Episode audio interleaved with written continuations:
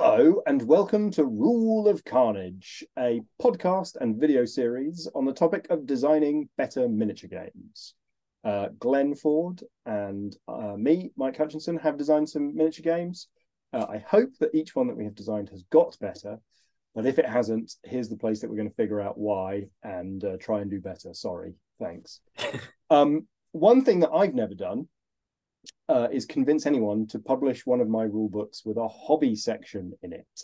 Uh, I grew up on uh, GW rulebooks and White Dwarfs, where you always had a section explaining how to cut out bits of foam uh, and bury books under blankets, and generally uh, paint miniatures and assemble cardboard buildings and such like. And indeed, sometimes they gave you cardboard buildings to assemble. Um, it's not very in fashion right now to have that sort of uh, hobby content in a rule book. We talked a couple of episodes ago about the um, place of miniature photography versus illustrations in your rule book and how that kind of communicates the game and the hobby and the fantasy and everything. And we kind of didn't quite touch on this topic, but I think one thing that is quite it feels quite old school, but I guess I'm I'm intrigued about whether it ought to, is this idea that in a in a game that in, is encouraging you to do DIY hobby and to assemble things, uh, why don't we see and put more hobby content in our rule books? And should we? Uh, I've got some feelings on this, but Glenn, you've also got some feelings. Yeah, I mean, it is kind of weird because it's like we don't we don't write a set of fantasy rules and then like the the the fluff bit is there are wizards and orcs and stuff and they battle right? Blah blah blah. Let's get on you'll you'll figure it out. You'll figure it out right? You know you know fantasy you know battling right? Let's go. You know we don't have like a line of sight well to be fair most osprey blue books are roughly that well, not a million miles off of it. I mean, but, that's what Gaslands is. You know cars, you know flamethrowers. Come on, crack on, people. Yeah, but you know, but, but you know what I mean. And, and like rule sections, like we'll often have rule sections that could be six inches cross there. You know what you're doing. Get on with it, mate. You know, yeah. but we obviously don't. And yet we go and then just assemble 20 highly detailed post-apocalyptic science fiction miniatures and next and it's like uh, yeah, and, and and place them and place them on a beautiful scaled terrain arrangement. Given, given, you know, either either fully manufactured or you could purchase one from, you know, several fine manufacturers. Right, and, and so and and it's interesting because like in your example there, like move six inches, you know what I mean. Like the answer to that is not because you can go and find lots of hobby blogs and people on Instagram that will tell you how to play this game and how to measure correctly and how line of sight works in Gaslands yeah. or whatever. But like, it's fine that like I guess because hobby is sort of cross game, like, but like, yeah. Yeah, it's like I, I totally think if I wrote a skirmish game that said you can move up to six inches in the normal skirmish game manner and left it at that, a significant number of people reading it would go, All right, yeah, fair enough. I reckon I could probably I could probably wriggle my way through that one if I don't put too many like other. Uh, okay, Des- design challenge alert. Uh, write the most non-specific rule book that can still be basically functioning.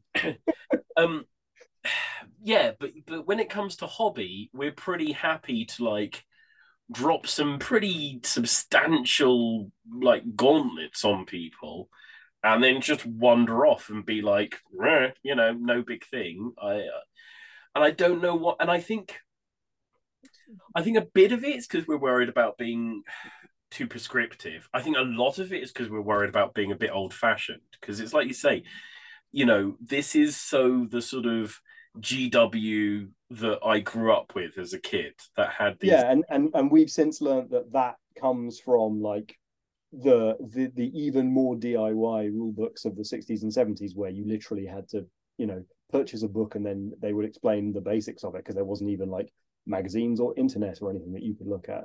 Yeah, no, there's some lovely bits in some old Donald uh, Featherstone uh, books where he's explaining how to build and pour your own metal miniatures into, mm. into molds and things, which is just beautiful in what is fundamentally a rule book for for for playing the games. It's like well this is how to like carve them out of soapstone and you know yeah. and it, and it feels very alien. And i don't know whether it's like because of designers of modern games we're designing games that are very game like and they're maybe not hobby objects um, yeah, and I've talked a lot about how I think physical preparation is such a critical part of the loop of making these games work.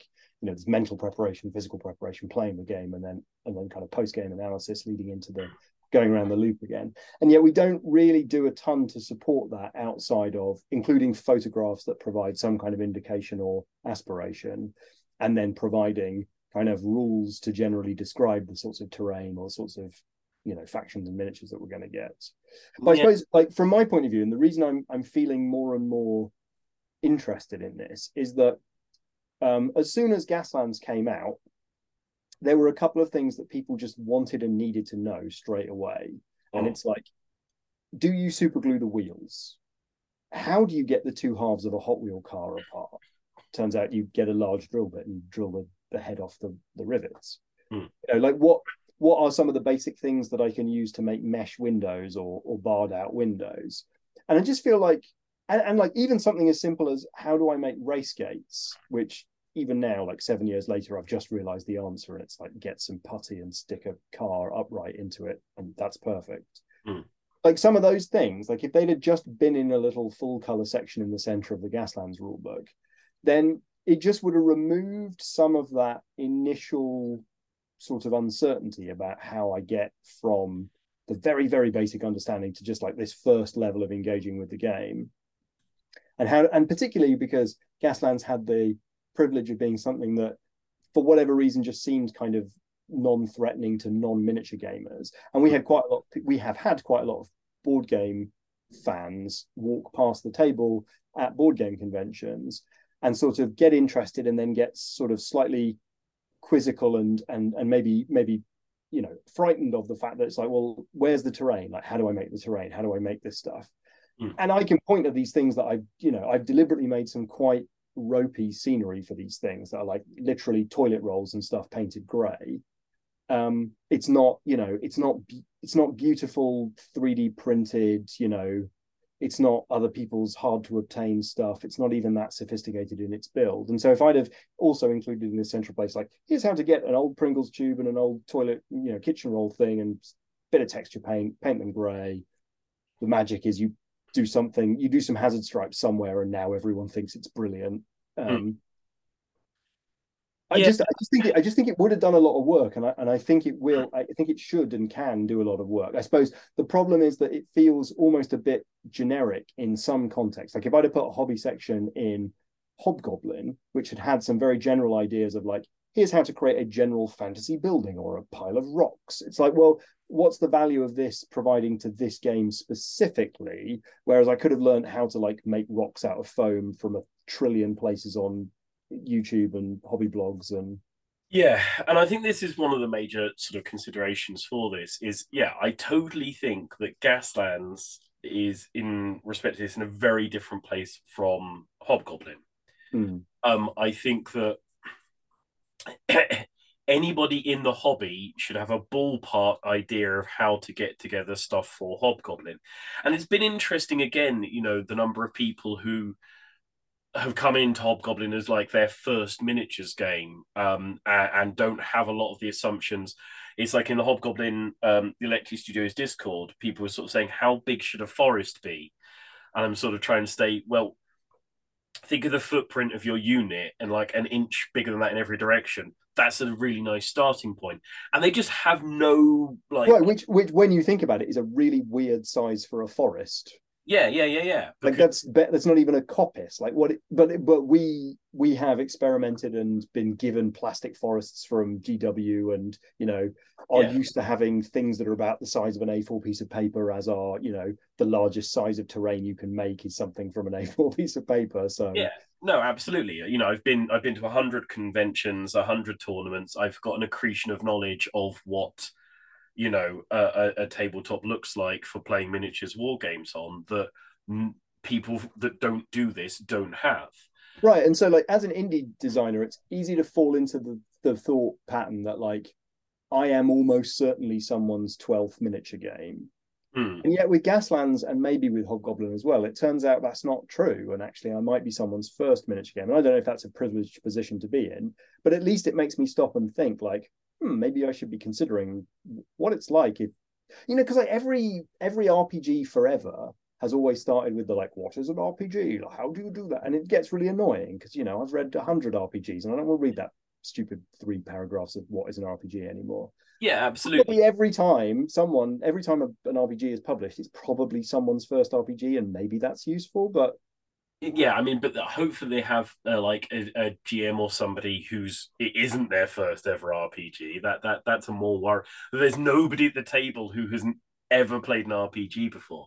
I genuinely think I read Vampire the Masquerade Second Edition before I'd ever played a role playing game. So I, I think I was the person for Vampire the Masquerade Second Edition who read that bit and was like, I need an example of play. Oh, that's an example of play. Oh, thank God. Well, you, you, you are the example of your own, the, defeat your own question there. Yeah. Um, but I think the thing is, I think there's a big difference for like, you know, Gaslands genuinely most people weren't playing in you know don't have a lot of experience of the scale of gas um uh, uh, of gaslands cars and don't do a lot of modeling in gaslands right no one has a 20 millimeter ish terrain collection yeah absolutely start playing gaslands and at the very least like knowing how to crack a hot wheel would have been a little thing to just drop into people to say look here's your first hot wheel open it up paint these bits put it back together would have been a nice thing in a way that yeah, I totally agree. Hobgoblin, it would feel a bit like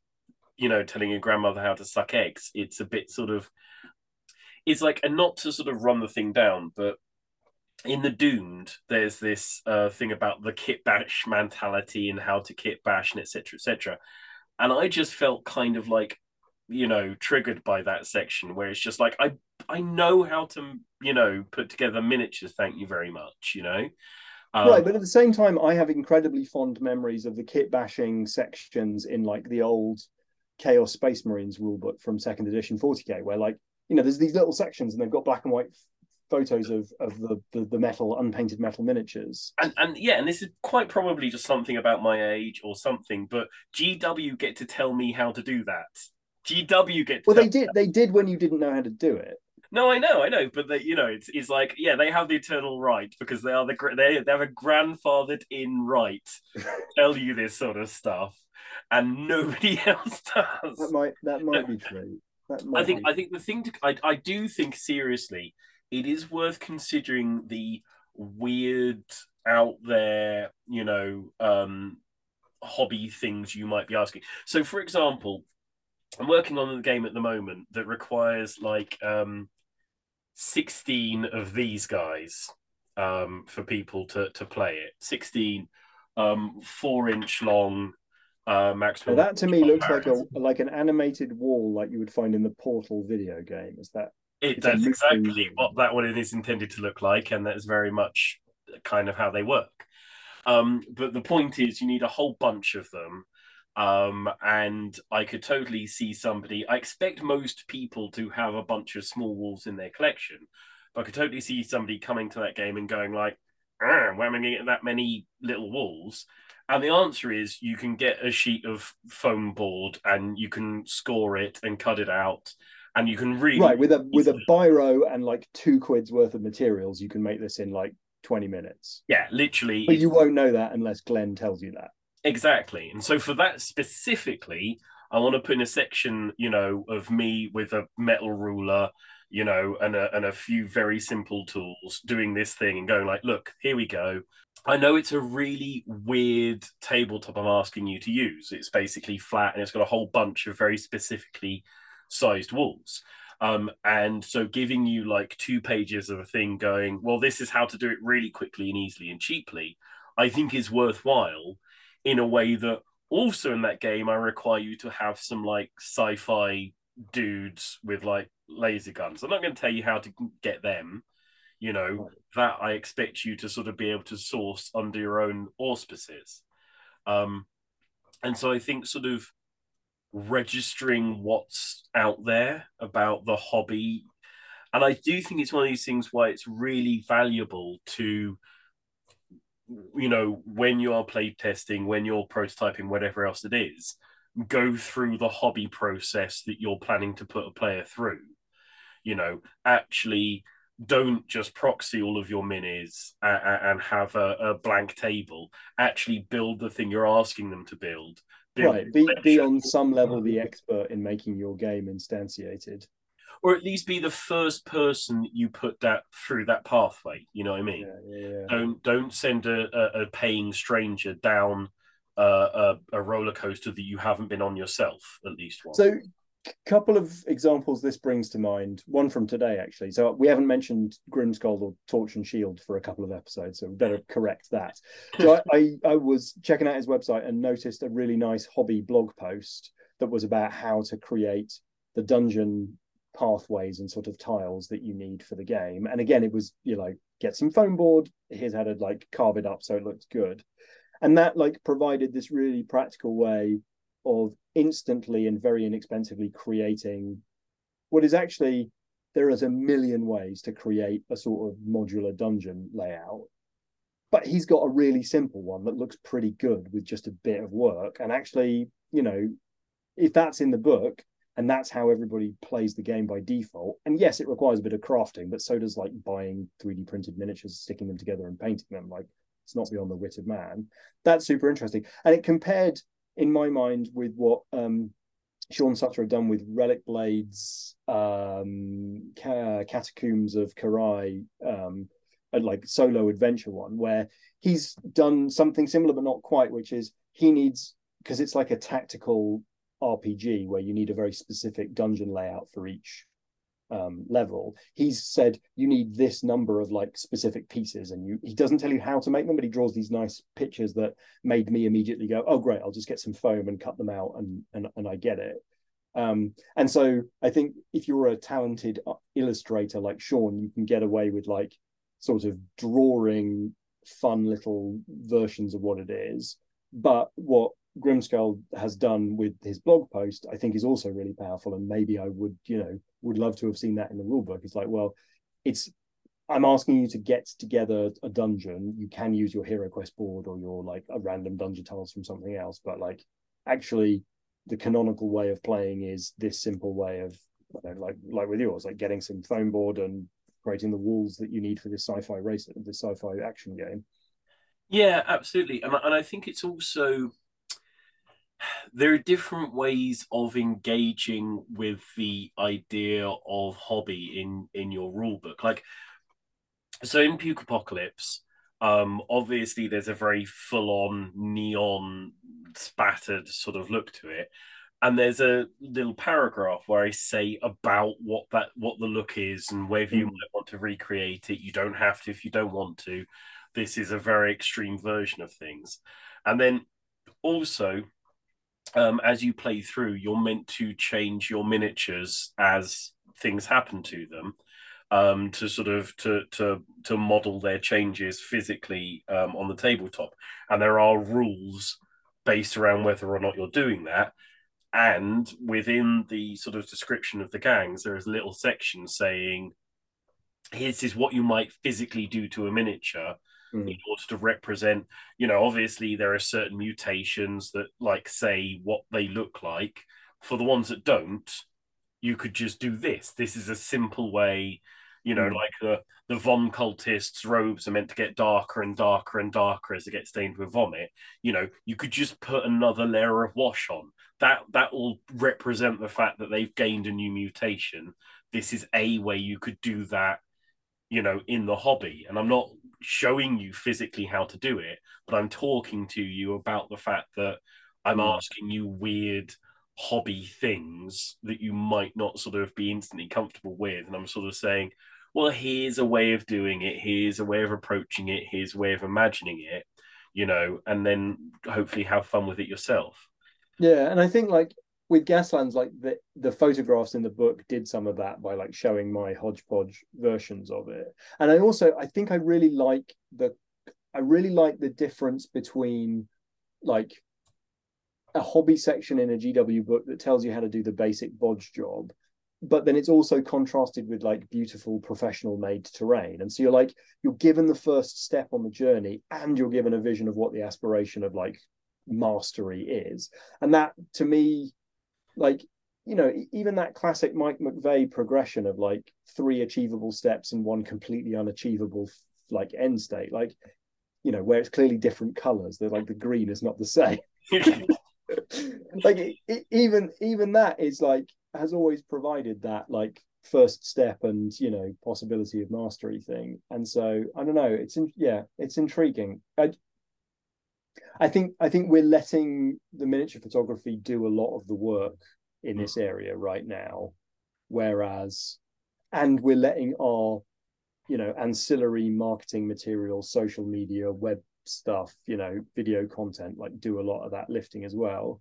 And maybe that's fine because we're in a hypertextual, you know, connected world right now. But at the same time, like we are doing a slightly weird thing, which is creating an artifact and enshrining in that tome the ability to have a fun hobby experience and then a fun social experience. And of course, all of that stuff is connected, but like if that's important, maybe it should go in the tome. Yeah, possibly. I mean, also it might just be writing hobby sections are probably really hard as well. It's like quite often I've sort of thought, you know, oh, I'll, I I sometimes try and do like painting videos or, or modeling videos, and I think, oh, I'll paint, and I've already painted it, and I'm like, oh no, I can't remember how I painted it, and I and I certainly can't recreate it now. Oh well, never mind. I'll do one. I next. think it's a new, it's a skill that requires practice for sure. Like hmm. I'm no expert at it, but like I enjoy you know, I have enjoyed in the past doing little tutorials like basically just taking photos at various stages during like a build and then putting a blog post up where I punctuate that with me explaining what I have done. Um, so I think it can be as simple as that, but I think it's it, it's a new discipline, it's a new skill that needs it's a muscle that needs building if mm. if one was to decide to include it. Um, and I think the decision to put it in the rule book rather than just stick it on the website of your game is an intriguing one. Um, and only like one that only now am I kind of coming back to reassess because I, I did genuinely ask Osprey if we could have a hobby section in Gaslands because I just thought that that would be good. And maybe I thought that it would be kind of nostalgic and I was nostalgic for those hobby sections. And so I did I did like that idea. Um, but now I've I've fallen into a pattern of not considering it, and so I'm you know coming up to the end of the year, like I'm I'm, I'm reconsidering that and wondering about it. Well, if you miss hobby sections in rule books. Um, if you don't miss hobby sections in rule books because you've recently seen a really, really nice one, um, swing down into the comment section and uh, tell us about the lovely one you found. Tell us about. You want to talk me down from the ledge of putting hobby sections in all my future rule books? Or, or, or boy Mike up into the idea of insisting on hobby sections on every single one of his rule books and fighting tooth and nail for them. Um, I I think that I think they have a place. I think there are bits to them that are a good idea. Um, I'm not sure that a full fledged one in every book is necessarily right for everybody. I mean, like I've got a copy of Rogue Trader on my like the, the weird stuff. Like there's some tutorials in Rogue Trader about making like tanks out of egg boxes and stuff. It's just It's grand. We we, we all remember the the shoebox Land Raider and, and and things of that nature. Yeah, if you've seen it, if you've seen a good one of these, um, tell us about it in the comment section. If you've seen a bad one, tell us about it twice. Uh, while you're down there telling us about it, hit on the like and subscribe buttons. All hail the algorithm it is our master and overlord uh, and then swing on past the discord and tell us there about um, some splendid, splendid hobby sections that you've seen come across um, somebody you really enjoy reading the hobby bits and books of. Um, and uh, for now though from this episode of rule of carnage it'll be a thank you and goodbye. So thank you and goodbye. Bye-bye. see you next time. Bye